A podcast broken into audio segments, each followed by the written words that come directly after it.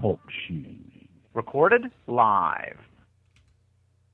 Welcome to IAQ Radio, the voice of the indoor air quality industry. Yes, the rules have changed.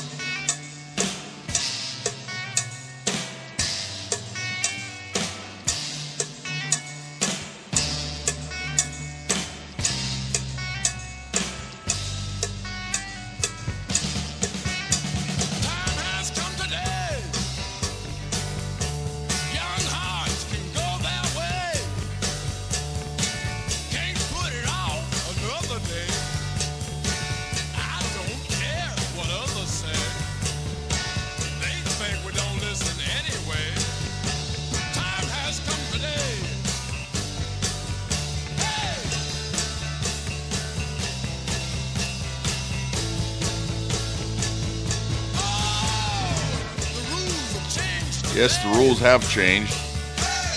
Good day wherever you're listening from, and welcome to Indoor Air Quality Radio for Friday, February 18th, 2011. Episode 197 comes to you today from Studio C in McKees Rocks, Pennsylvania, where it is a gorgeous spring day. My name is Cliff Slotnicker, the Z Man. Radio Joe Hughes is teaching a course in Tampa and will be participating today remotely. And at the controls is our engineer, Austin Stone Cold Novak. They think I'm crazy, but they can't help but like me. Let's see if I can stir up one here. Got one.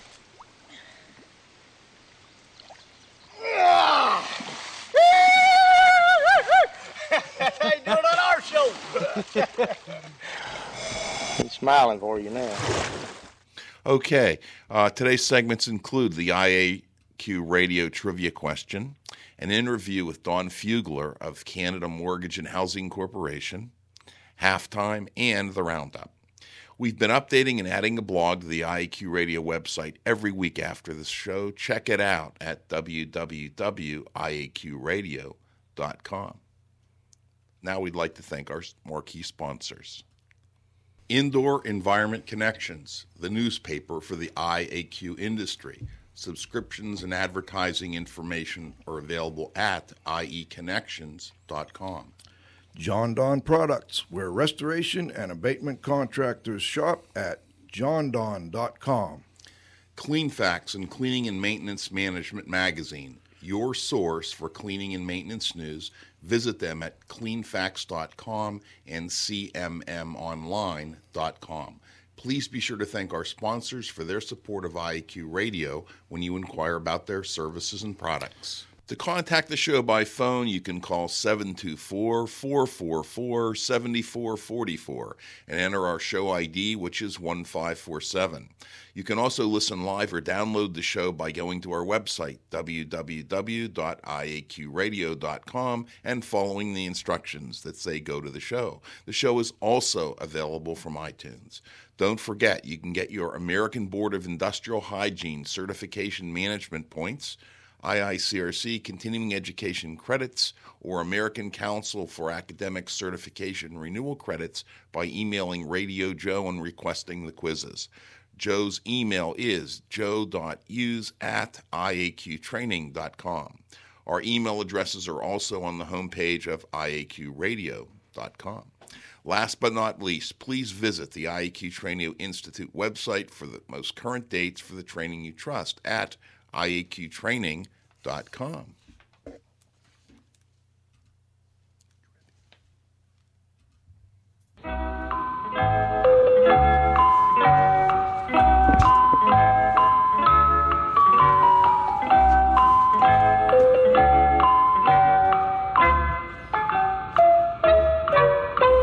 Win a cool prize by outcompeting fellow IEQ radio listeners and being the first person to correctly answer the IEQ radio trivia question each week. Submitting your answer is easy. Email it to czlotnick at cs.com, or if you're listening to the show live via your computer, text in your answer. Congratulations.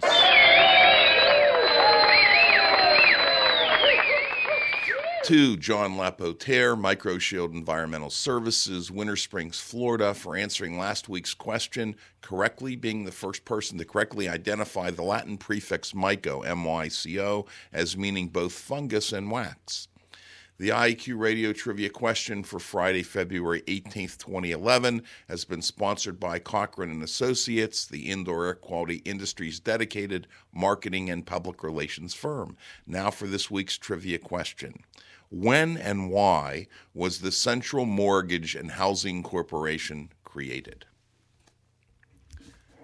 Don Fugler worked for 25 years doing technical research for Canada Mortgage and Housing Corporation, known as CMHC. A mechanical engineer, he managed projects in combustion spillage, moisture in buildings, contaminated lands, basement design, attic venting, residential ventilation rates, straw bale construction, energy efficiency, and many other topics. Most of the relevant research is on the website at cmhc.com.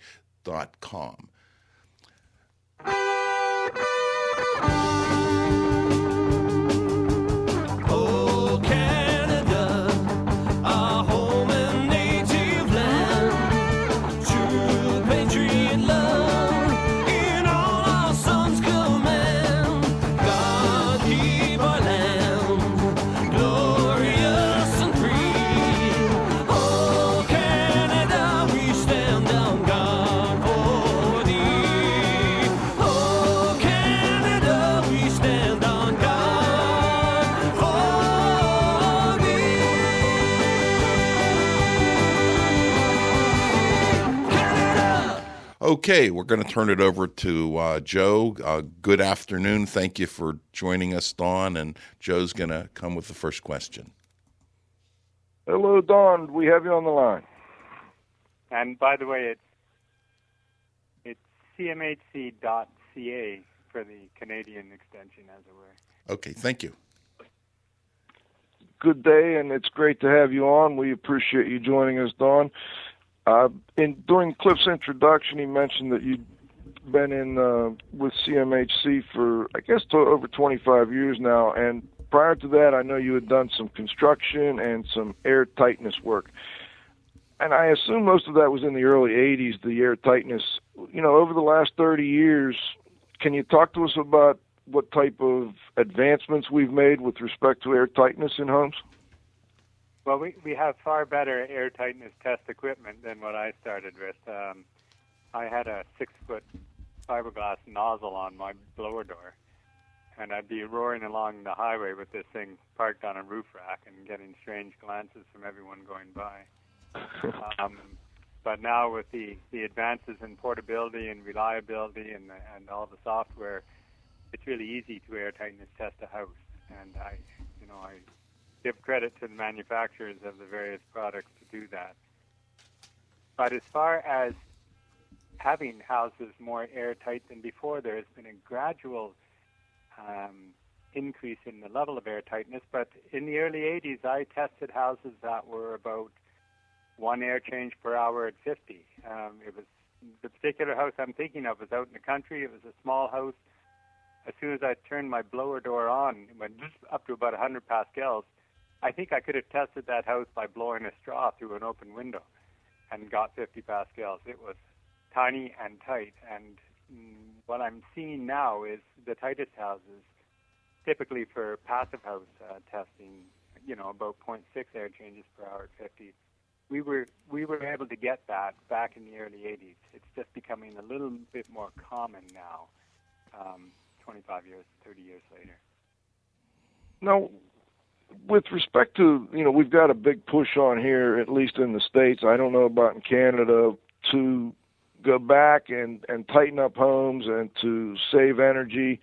And I know you know we did that before. We made a lot of mistakes, and and I know that you at CMHC were part of research that helped us to figure out what mistakes we made and what what we should avoid doing this time around.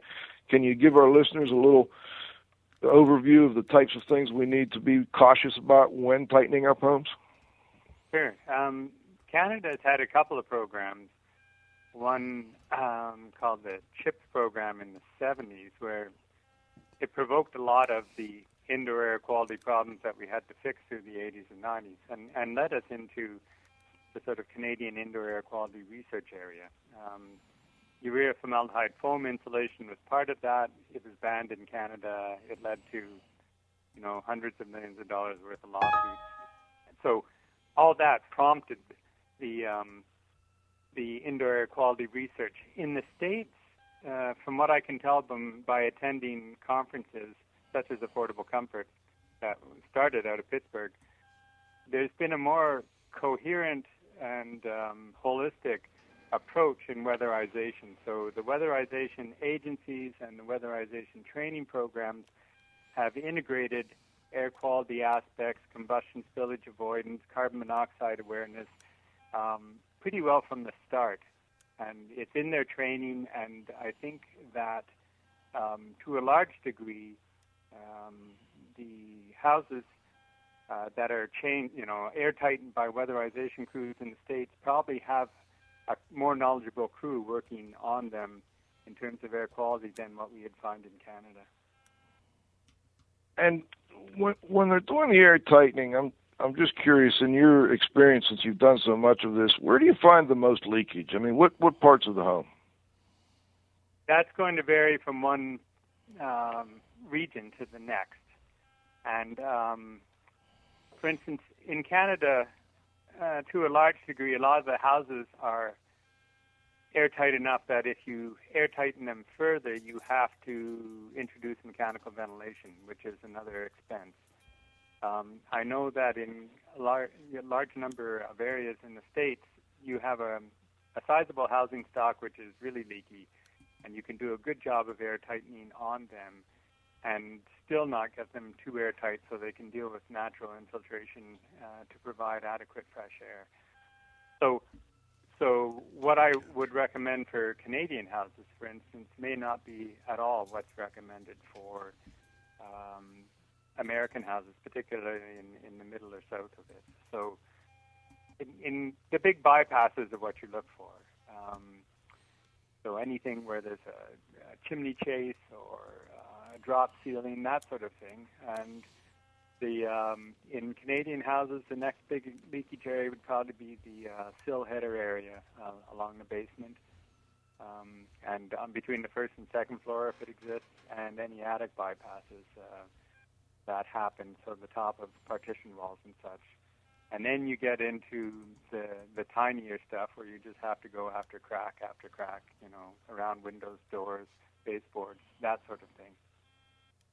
Okay, and now I, I understand you're retiring from your current position at the CMHC Canada Mortgage and Housing Corporation. I think I have that right. Can you should tell us a little bit about what your primary duties have been over the years at, at CMHC? And am, am I correct in assuming you are retiring from there?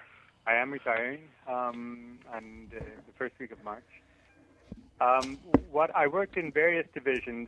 Um, the names changed, but essentially I was doing the same job for 25 years, and I had the same telephone number and the same desk. I, I, that's pretty, that's pretty unusual, I think, this day and age. Um, but I was doing research. I was managing research projects, and for me, particularly, it was a great job because if you ever got jo- bored at a research job, it's your own fault.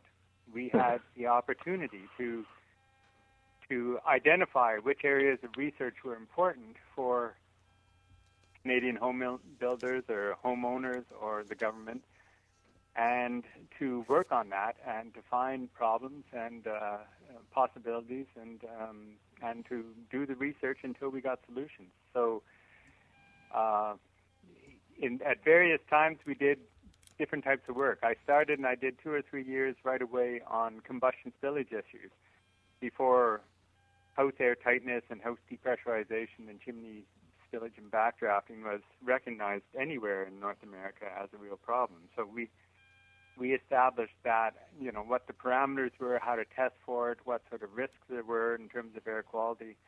And then I moved into the rest of the house. I did a lot of work on uh, basement foundations, uh, uh, and then I worked in attics and in terms of ventilation rates in attics. I did a lot of work on the house ventilation, uh, how it's done either naturally or with mechanical systems, and um, a fair bit of work on um, energy reductions in, in both new and existing houses, how to do that effectively.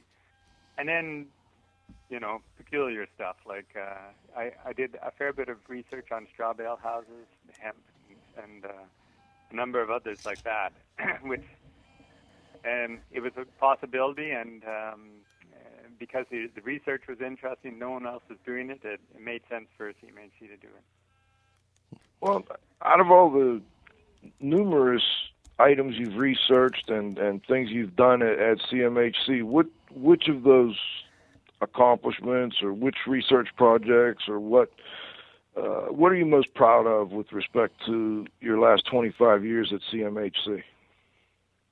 Um, I think the biggest accomplishment I've seen with the researchers in, in our division in the last 25 years was when I joined. We did. We were doing um, technical research projects, very interesting and um, innovative stuff, but it was never published. It was, uh, or it was rarely published. And you know, a, a file copy might go into our library, sort of thing. Whereas um, now. Uh, we have a number of ways that the results are published, and and a lot of people know about it. So we have an About Your House series, which is summaries of the research findings for homeowners, They're written in a style that they can comprehend. We have the Research Highlight series, which is summaries of each of the research reports that we've done, and it's a little more technical than the About Your House. And we have all this available on websites, and that's been a huge change in the 25 years. So you can download the whole report or download the summary or just cruise through the website and see what you like. So the information that we um, produced is now getting out, and a lot of people know about it, and a lot of people use CMHC housing information. You know, I warn listeners before you go to the website make sure you have plenty of time if you're like me and you enjoy reading about uh, building science issues and and even if you are interested in learning about some things within your own home uh, there's some excellent excellent materials on there and and you deserve a lot of credit and the people at CMHC deserve a lot of credit Don there's great information on there Thanks, Joe. Don, Don, I've got a Cliff? couple. Yeah, I've, I've got a couple things. You used a term first of all, combustion spillage. Uh, can you tell the listeners what combustion spillage is? Combustion spillage is um, generally found in houses with chimneys. So you have a combustion device like a furnace or a water heater um, venting through a chimney. And the combustion spillage would be when the chimney fails to evacuate the products of combustion. So you what you get particles and smoke and carbon monoxide and whatever nit- oxides of nitrogen, every all these things that come from the combustion process. Instead of them being safely evacuated to the outside by the chimney, they are dumped into the house. Um, if you're backdrafting a chimney so that the flow in the chimney is going down instead of up as it should be, then the device is firing against the flow that is coming into the house, and quite often it can't turn that flow around. So you, if you set up a backdraft, say you have a powerful kitchen fan that sucks a lot of, you know, say 500 CFM out of the house, the house is of a certain tightness, and your chimney becomes your air supply to the house. So, so while that kitchen fan is on, if the furnace fires up against the backflow down the chimney, it won't turn that backflow around, and so then your furnace is dumping all the products of its combustion into the house. If the furnace is burning cleanly and there's a lot of air around it, you're probably not going you're not going to notice unless you're down there looking at your furnace for some obscure reason. But you know, you won't you won't have a health situation. But if your furnace is in a in an area where it has to re-ingest its own products of combustion, or if your furnace is out of tune and producing a lot of, a lot of carbon monoxide, these sort of situations can lead to uh, health problems, air quality problems. Gotcha. So those are, that's the essence of combustion spillage. We looked at things like chimney blockage, uh, chimney design, chimney maintenance, and, and also the interaction of the chimney, the house, and the exhaust appliances in the house, how they all compete, and how to keep chimneys functioning properly. Don, this research that was done by uh, you know, CMHC. What happens to it? You know, like let's say that you come up with some great idea for a product, you come up with the great solution. What happens, you know, to those ideas? Does your organization uh, commercialize them? Do you patent them? Do you license them to others? Uh, do you just give it away for free? You know, what happens? Um, well, a couple things. Uh, There were um, a couple of technical products. So spillage indicators, spillage alarms, um, fireplace alarms, that sort of thing. Fireplace pillows that would block an empty fireplace so you wouldn't get that sooty smell when you had a fan on and the fireplace wasn't in use. These things were generally proposed by individuals or firms, and we supported them to an extent. And if they could make a commercial product out of it, and some did, then that's completely up to them. We just publish a research report saying this is what we tested, and what do you know, it works. You know. Um, but the other things we did, for instance, developing a venting systems test or spillage test, um, we would put that into as much as we could into some sort of standards organization and run it through the standards process, and then try and integrate it into building codes and uh, appliance standards. And it is curious that that work that we did on combustion spillage, depressurization, depressurization limits, it's been accepted by by the weatherization industry, by the housing industry for at least 20 years. And we are still trying to get that through Canadian codes committees, and our prime opposition is from American appliance manufacturers who do not want to admit that houses may be depressurized. And while they say our perfect solution is a uh, pressure neutral house, we say you're right.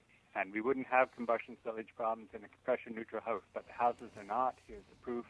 So we have to do something to defend chimneys against depressurization, and uh, they are in refusal to acknowledge that. I'm curious, Don.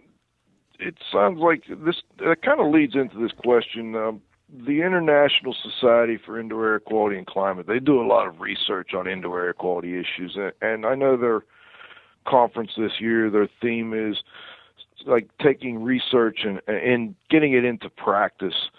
What were some of the things that you've been able to do at CMHC to get the research you've done actually being used in the field? Um, it's funny that the means of getting our research integrated into housing or, or renovation has been, to a large degree, we used American sources. The uh, Affordable Comfort Conference, the U.S. weatherization industry, the manufacturers and distributors of equipment have been just as apt or more apt than Canadian people to take our research and run with it and that has been uh, really gratifying. It, um, you know, we'll take any way that we can to to um, get our the research findings into uh, a place that would, they will help the public. Um, we do a we do a lot of writing. We do a lot of magazine articles and, like I said, code stuff. And we sit on building codes and stuff and try and make changes so this research gets into place. Um, but uh, like I said, often the most effective means of transfer is you get it with the right trainer or whoever down in the States, and bang, everyone that they train knows how to do it.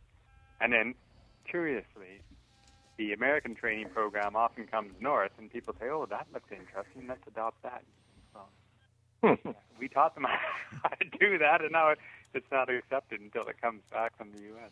It, it's uh, anyhow, that's that's the means. Um, we we have done a lot of publications.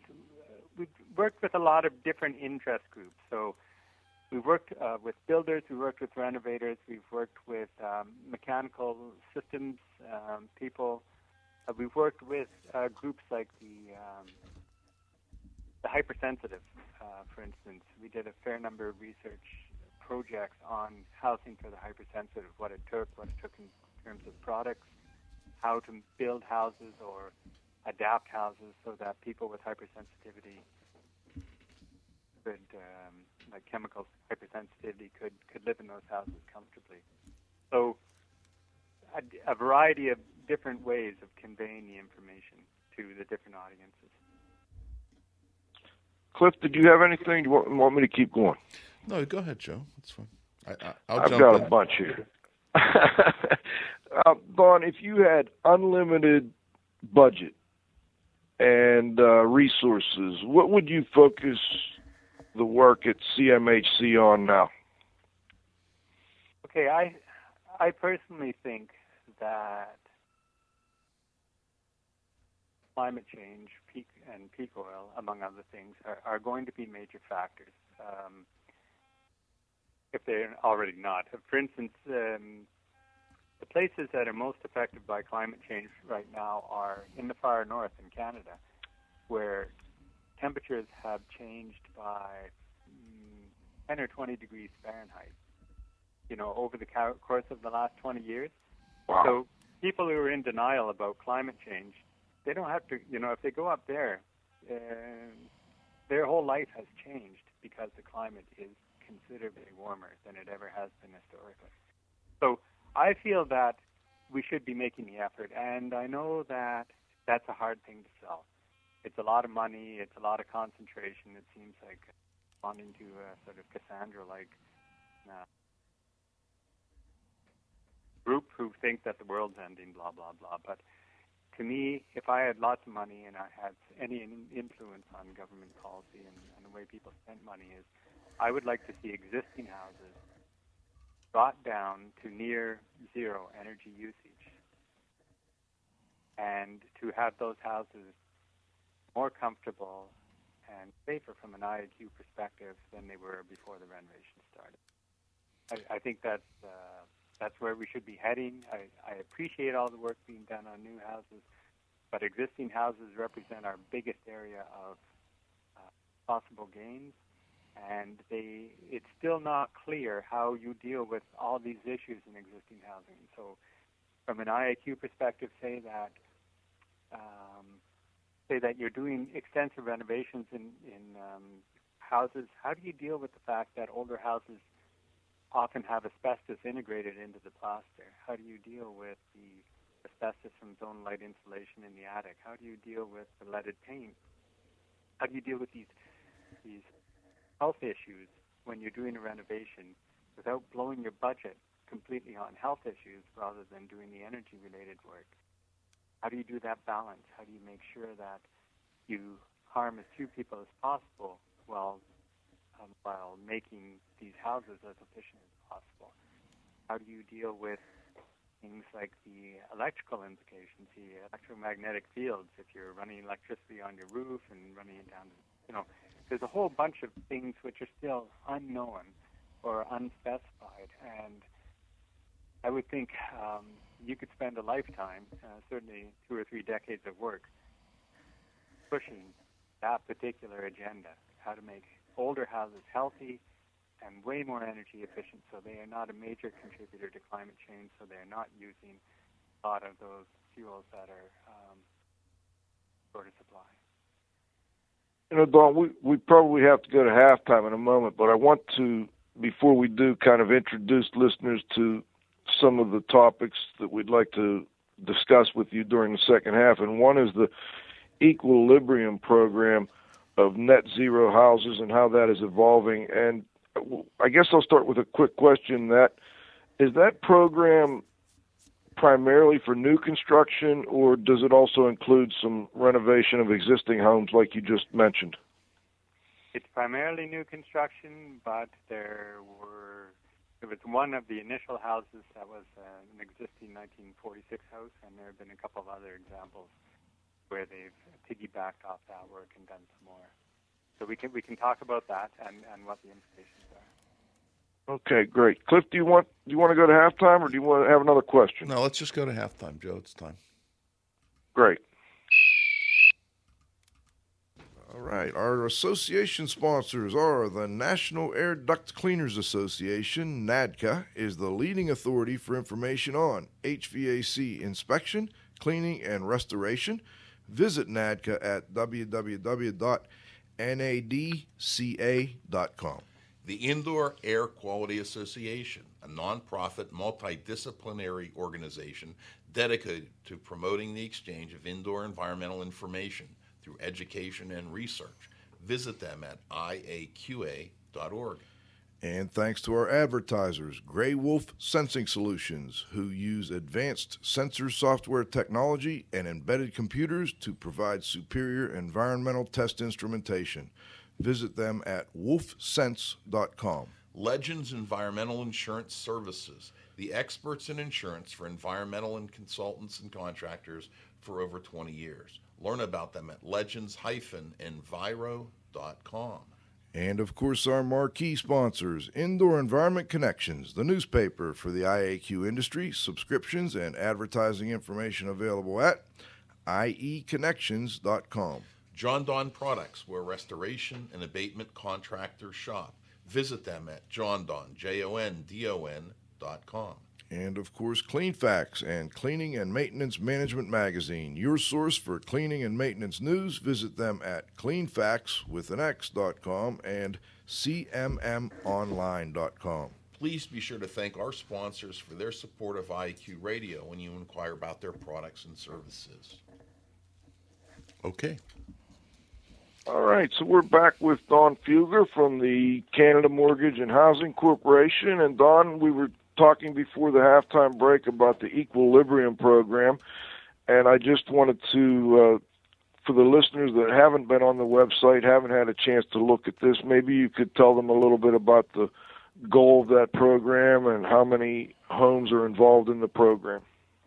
Okay, the Equilibrium program by CMHC is essentially a net zero housing program with some other aspects that relate to the CMHC's Healthy Housing Initiative. So the houses have to be environmentally sound, they have to be um, have good air quality, and you know be a good place to live. Um, affordability is one of our goals, so I have to say that's probably not the most uh, attained goal in our Equilibrium program. Um, so uh, they are net zero houses. You get down to it, if you're going to build a net zero house, the least expensive way to do it, the most cost-effective way, is to great, make a great envelope. So you have houses with like R50 walls, R60 walls, R80 attic insulation, R20, R30 foundation. So I mean, really, really well insulated houses, houses that are equivalent to the passive house uh, type houses that you know have been built in Europe and are starting to be built in North America. And then what you do is you add um, energy generation, so uh, solar thermal, um, so solar water heating, and then some sort of space heating through the same system, and solar electric photovoltaic. And the houses typically have uh, fairly big systems in the order of uh, four kilowatt to eight or nine kilowatt uh, uh, photovoltaic systems on their roofs. Don, can you speak up a little bit? At the end of the day, we're hoping that these houses, uh, when all you know, when lived in and tested, that these houses will be, uh, you know, healthy to live in and use near zero energy or net zero energy. They'll produce as much energy as they use, and this is uh, this is quite uh, quite a challenge. And I know there are net zero houses that uh, you know certified net zero houses, houses that have attained net zero in the U.S. But for instance, I think I could take my old 1946 brick uh, story and a half and dump it in, you know, southern Tennessee and come close to net zero because because what uh, you know again in some climate areas in the colder climates it's far harder to meet net zero. You have far more heating required, both for the uh, space heating and the water heating. Um, I- we have about 15 houses. There have been offshoots by the contractors on you know the next generations of houses, and that's been uh, that has been good. Uh, you know, it's it's been there's been a good evolution of the technologies. No, I, I understand that the the cost component may not be your you know your area of expertise, but I'm just curious. Can you give us a ballpark idea of what the additional cost for building one of these equilibrium homes is versus a, a typical home? Yeah, ballpark is is what you'd get. Um, all these houses, we didn't we didn't put money into supporting these houses to be built. We uh, provided the builder developers with some money for reporting and monitoring, um, but essentially they had to build these houses and sell them, and uh, and then we are monitoring these houses when the homeowners are in them for their first year. So affordability is an aspect. So we, if the builder builds too rich, he's going to have to eat that because the homeowners are not going to buy them if they're absurdly expensive. That being said, these are the builder's first try at anything this ambitious. So you're going to get inefficiencies. Like I said, there's at least one builder in Edmonton who is now on his fourth or fifth generation house uh, of the same type, uh, not equilibrium but net zero, and and um, I think he's cut his costs by uh, maybe by 40, 50 percent over the equilibrium house built for CMHC. Uh, as a rough example, I would say that um, the Now House, which was the bungalow, there was a story and a half house in Toronto in late 40s, so this is the only renovation. That one costs uh, about 80 or 90 thousand ostensibly, but if you included all the donations from different suppliers and stuff, it was probably up in the order of 140,000. Um, uh, the market housing, the new housing being built, um, I would say the upgrades are typically in the range of 100 to 200,000 um, in construction costs. Um, in part because, um, well, this is before there there are no government subsidies for the purchase of PV systems, so you're paying the whole shot. And since these houses have been built, the cost of PV has gone down by about 30%. So the probably the major expense on top of typical good building is the installation of a PV system. And if it's going to cost you sixty thousand dollars and it drops by thirty percent, you're now down to forty and change. So these are uh, these are these are still big systems, and they're still on the front line. They're they're houses that, that are pushing the boundaries. Don, can you, you you use this abbreviation PV? Could you tell the listeners what it is?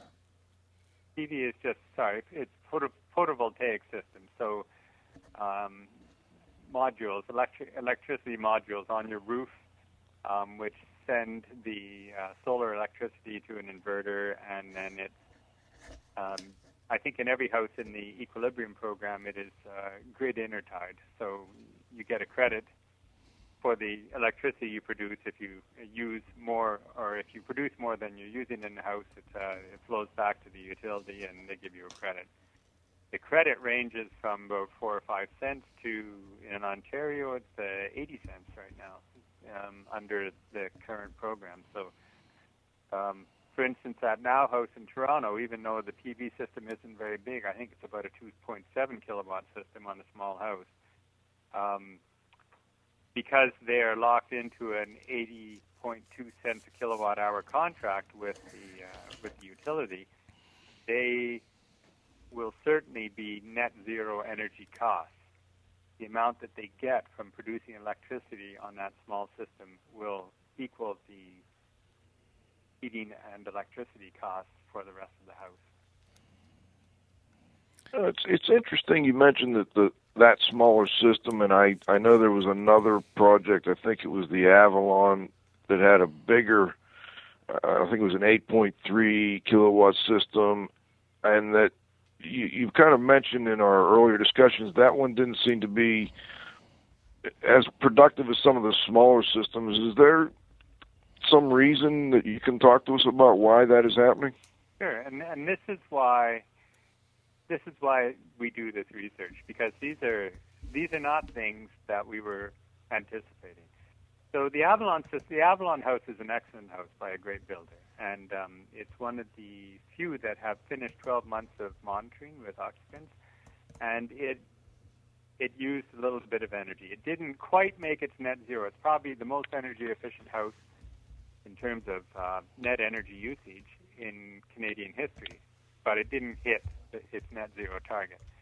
Part of the reason it had a 0.3, 8.3 kilowatt system on the roof um, for um, design reasons, they put a gable in the middle of the roof, and the uh, PV system was on either side of the gable, on the um, the gable roof itself, and on the attached garage, which was at a slightly lower level than the rest of the house. And what you found, there was these. There were two equilibrium houses in the town, the city of Red Deer, Alberta.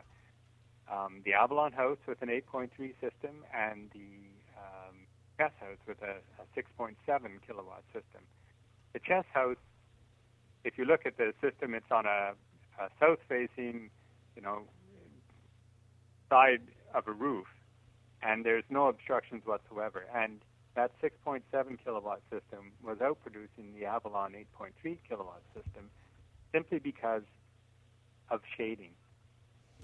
The other, there's a bit of shade from the uh, from the main house roof to the garage part. There's a bit of shade from the dormer they put up to the sides. So just those little bits of shading um, meant the difference. They had predicted far better um, uh, output from the Avalon system than they actually found, and it was because the programs doing the prediction are not as good at dealing with shading as they thought. A whole other PV system problem is snow, and one would think that in Canada we would recognize that there's snow in the winter, and that if you put snow on top of a PV system, it's not going to do a lot of generation. I have I have a PV system on my own house, a small one, and it's been under snow up until today, and now we're starting to produce again because it's so warm outside. Anyhow, these systems, or a lot of these systems, were they, they were at 45 degrees or more, so very steep systems, and everyone anticipated that on 45 degree glass the snow would slip right off. And what we're finding is that there's lots of times that the snow sticks.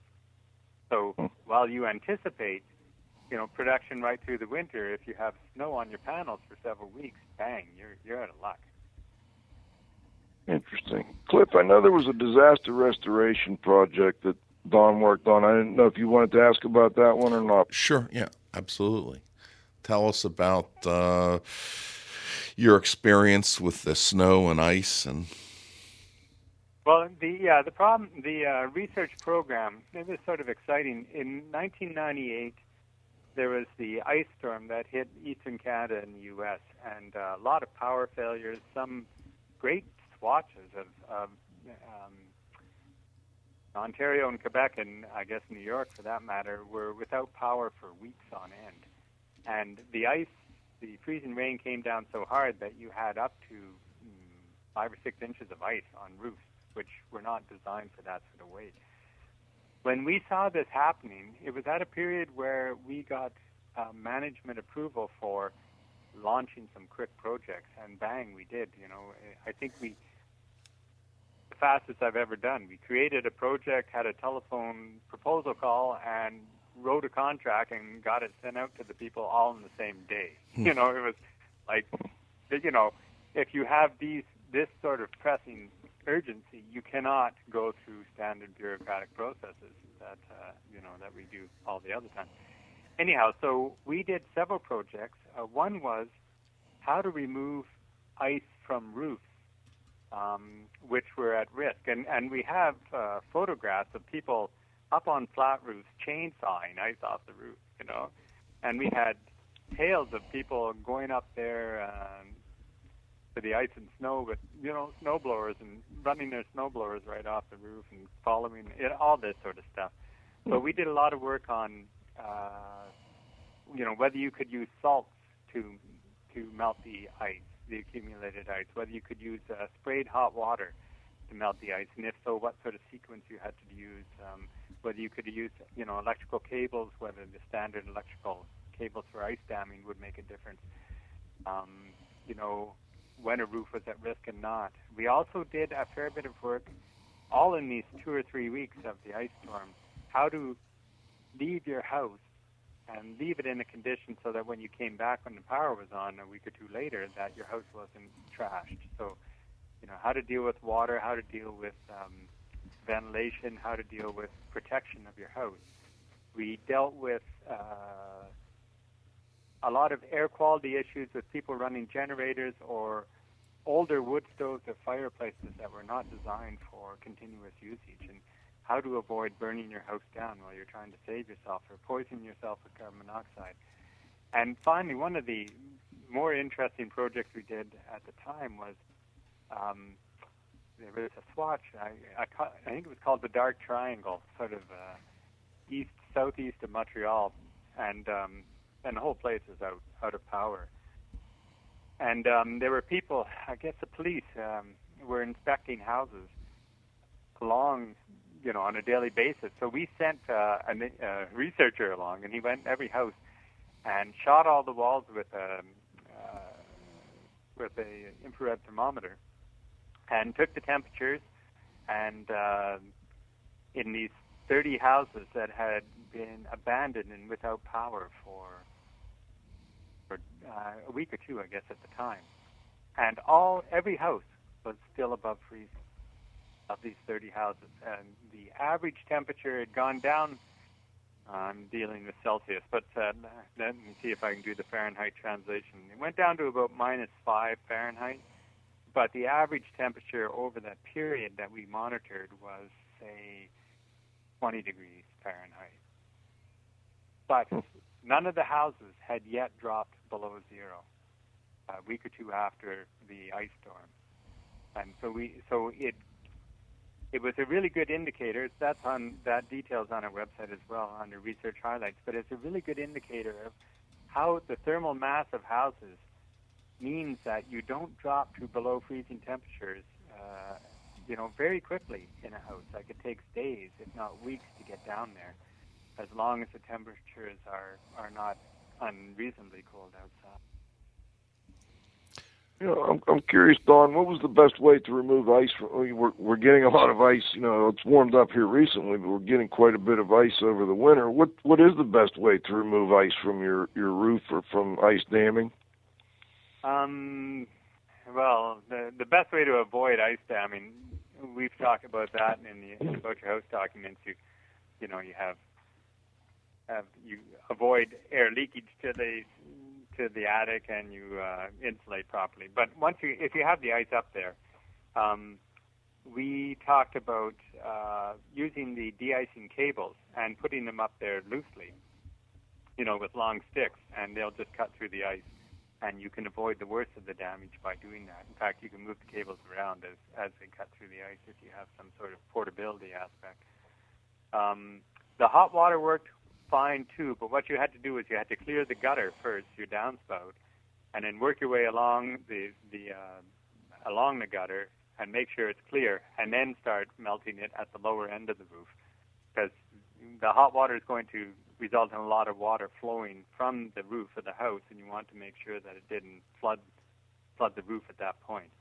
There was a, another danger that I encountered, and others did as well, is uh, when you have a lot of ice on or an ice dam, and you you take the stuff off the bottom. Sometimes the whole top comes down like an avalanche. Uh, for instance, I had taken away an ice dam uh, with it, with various methods uh, on a ladder, taken my ladder down, and you know, 10 or 20 seconds later, the whole roof came down. It would have taken me and my ladder for a ride across the yard. You know, it was. Uh, you have to watch that. That ice, that accumulation of snow and ice is, is holding up the residual ice, and and you can provoke an avalanche. Quite dangerous. What was your findings with the salt, Don, on the roofs? The uh, you had to use um, non-corrosive salt. We were using um, different salts, and then we were using urea, Okay. um, which came out of animal feed, I think it was. Um, We found that it worked, but it didn't work that quickly. We tried putting black plastic on to to increase the uh, the heat during sunny periods.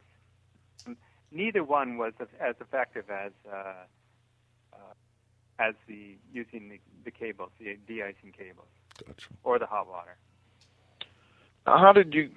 I'm curious. How did you get to the hot water? I mean, how, what was the mechanism for getting it hot? Did you?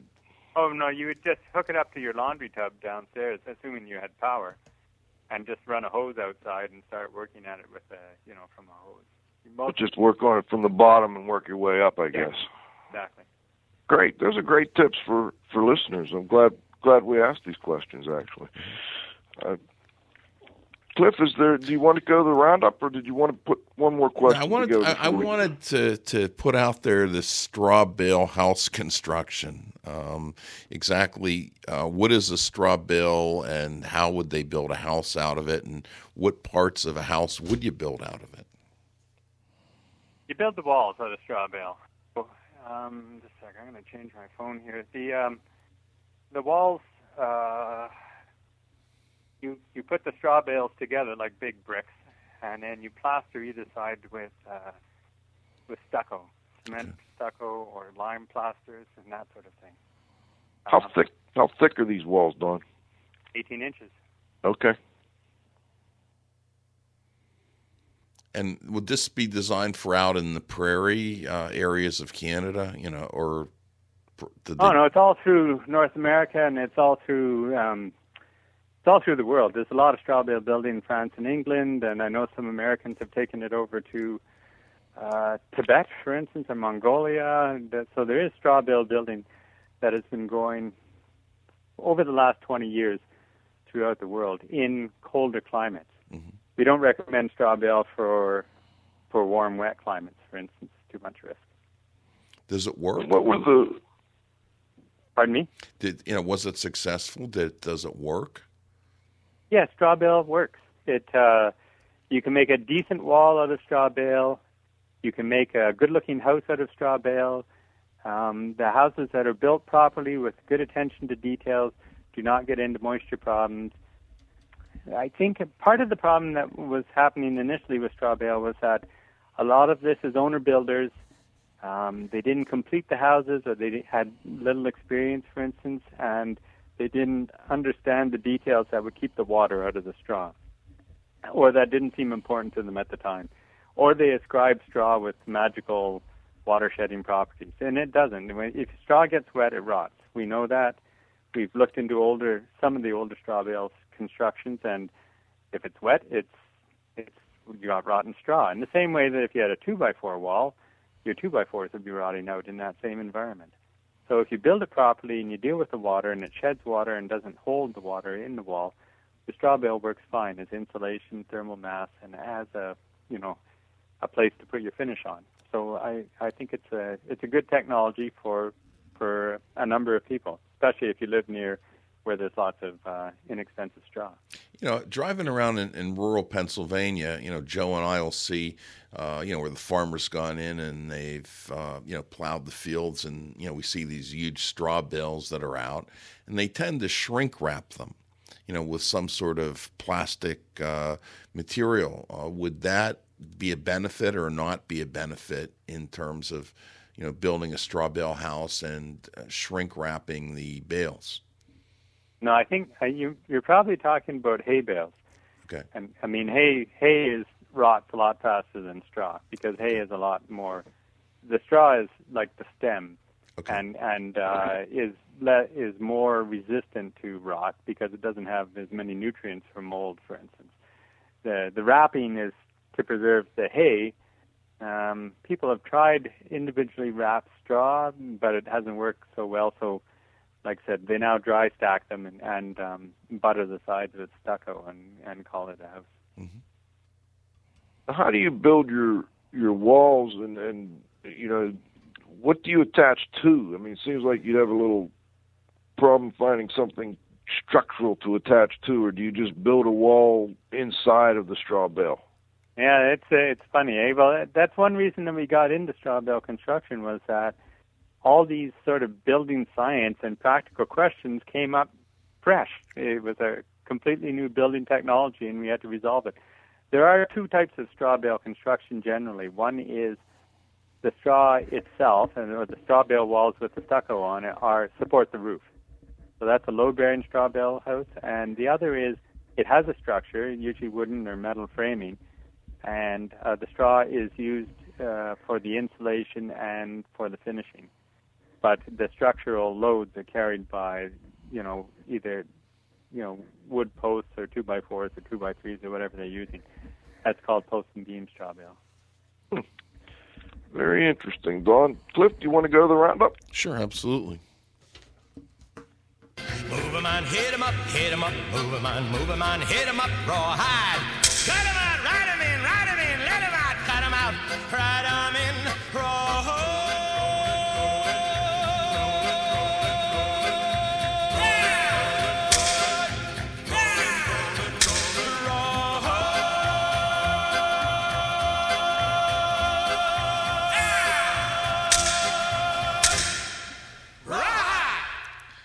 Don, I'll take the first question. Um, if you had a do over uh, in your career at CMHC, what would it be? A do-over. Like a mulligan, like if think- you're playing golf. Yeah, yeah, I know exactly. I think I would have paid more attention to getting our findings into peer-reviewed journals. Um, it, I, I, our research is good, and it's generally well done, and it's it's very objective. The beauty of working for government research is you don't have an agenda. You're pushing. You're not pushing a product. You're not trying to prove that your way is best. You let the chips fall where they may. If you know, so you say straw bale construction works, it's not because you own a farm and sell straw. You know, it's just you're trying to give objective information. So we've always just published our stuff and got it out there. But there are a number of agencies and academics and everyone else who says, unless it's in a peer-reviewed journal, it has no credibility. And so, for instance, we have studies which are far better than anything in a peer-reviewed journal, but they're not cited or they're not recognized because people uh, are used to that mechanism of finding credible information and uh, give little credibility to government agencies that publish their own. Don, I've got two quick questions to finish things up. I, I hope they're quick, but we'll find out. The the first one, I, I want to go back to the Equilibrium project uh, just just briefly here, and, and I'm curious. I I leafed through, I'll guess, four of the projects. I didn't get a chance to look at all of them. It seemed like all the ones I looked at, at least, depended on passive solar and or active solar in combination. I didn't notice any that used wind, uh, any kind of wind turbines. Are there any that are using wind? Is there a reason why they're not using wind if they're not? No, wind was totally acceptable at the application level, but because most of the houses were by uh, market builders and they were in suburban areas, the wind wasn't usually acceptable to the neighbors, as it were. Um, but we had no trouble with using wind or, or other alternate, like uh, small hydro or something like that. It was all possible within the application process. It's just the builders who chose to apply and who were the winning builders uh, all were in more residential areas. I see. And and can you comment on how effective the passive solar was versus the active solar, or, or the combination of the two? I assume the two combined would it would seem would be the best, but I'm just curious. Uh, does passive solar assist a great deal with helping a home become net zero? Yes. In fact, when the houses were being built, we heard tales of, you know, it'd be minus 20 outside, or sorry, you know, around zero Fahrenheit outside, and this house would have no heating in it, and but the the envelope would be completed, and they'd be sitting there at uh, you know 60, 70 degrees inside, in the when the sun was out, you know, and and even after that, because the houses held their heat so well. So passive solar is a huge factor and and has to be encouraged. Conversely, the active solar, so the solar thermal, the solar water heating and the solar space heating, um, hasn't been as successful as we hoped. And uh, I think some of that may be the first year problems. They got to sort out control strategies and such. And maybe it'd be better to monitor them in the second year rather than the first year. But the first year results that we've seen so far have not been up to prediction in most of the houses. Don, I, I tell you, it's been a fascinating interview. We really appreciate you joining us and, um, you know, reflecting back on your years at CMHC and, and imparting some of your knowledge to our listeners. Before we go, is there anything you'd like to add that we missed? And uh, good luck in your future endeavors.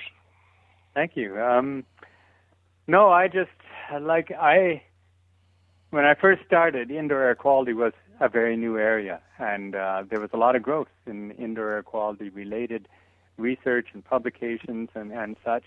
It's uh, it's sort of plateaued since then, but I, it's reassuring to me that there are people like yourselves, uh, you know, training and uh, doing this IAQ radio and doing this tech transfer so that indoor air quality is now one of the things that we consider a necessity. It's a it's a known. It's a given. You don't go into a house and screw up the indoor air quality because we know what the repercussions are now, and we know how to deal with a lot of the uh, the major problems. So I'm I find this I find it neat that we've you know advanced to this stage.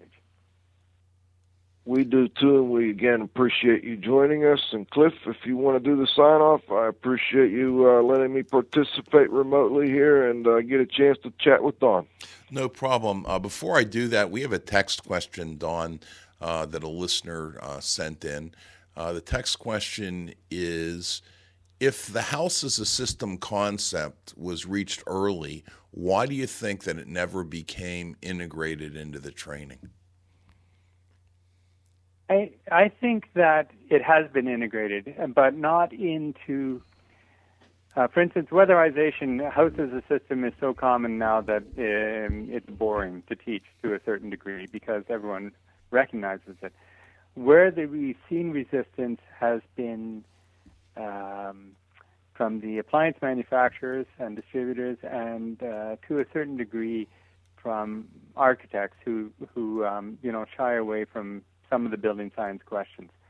You know, so if they, we've we've had success in in with some groups and some stakeholders, and in others it's going to take longer. But inevitably, people are going to be uh, cognizant of house as a system factors and, and how they have to uh, deal with it in, in design and operation of houses. Okay. Well, thank you for that answer. Uh, before I go, for I'd like to thank you, Don Fugler, for being our guest today. Uh, thank our co-host uh, Joe Hughes. Would like to thank our engineer Austin Stone Cold Novak. But most importantly, we want to thank our growing group of loyal IAQ radio listeners. Please come back and join us next Friday at noon for our next broadcast of IAQ Radio. Well, at least I'm home.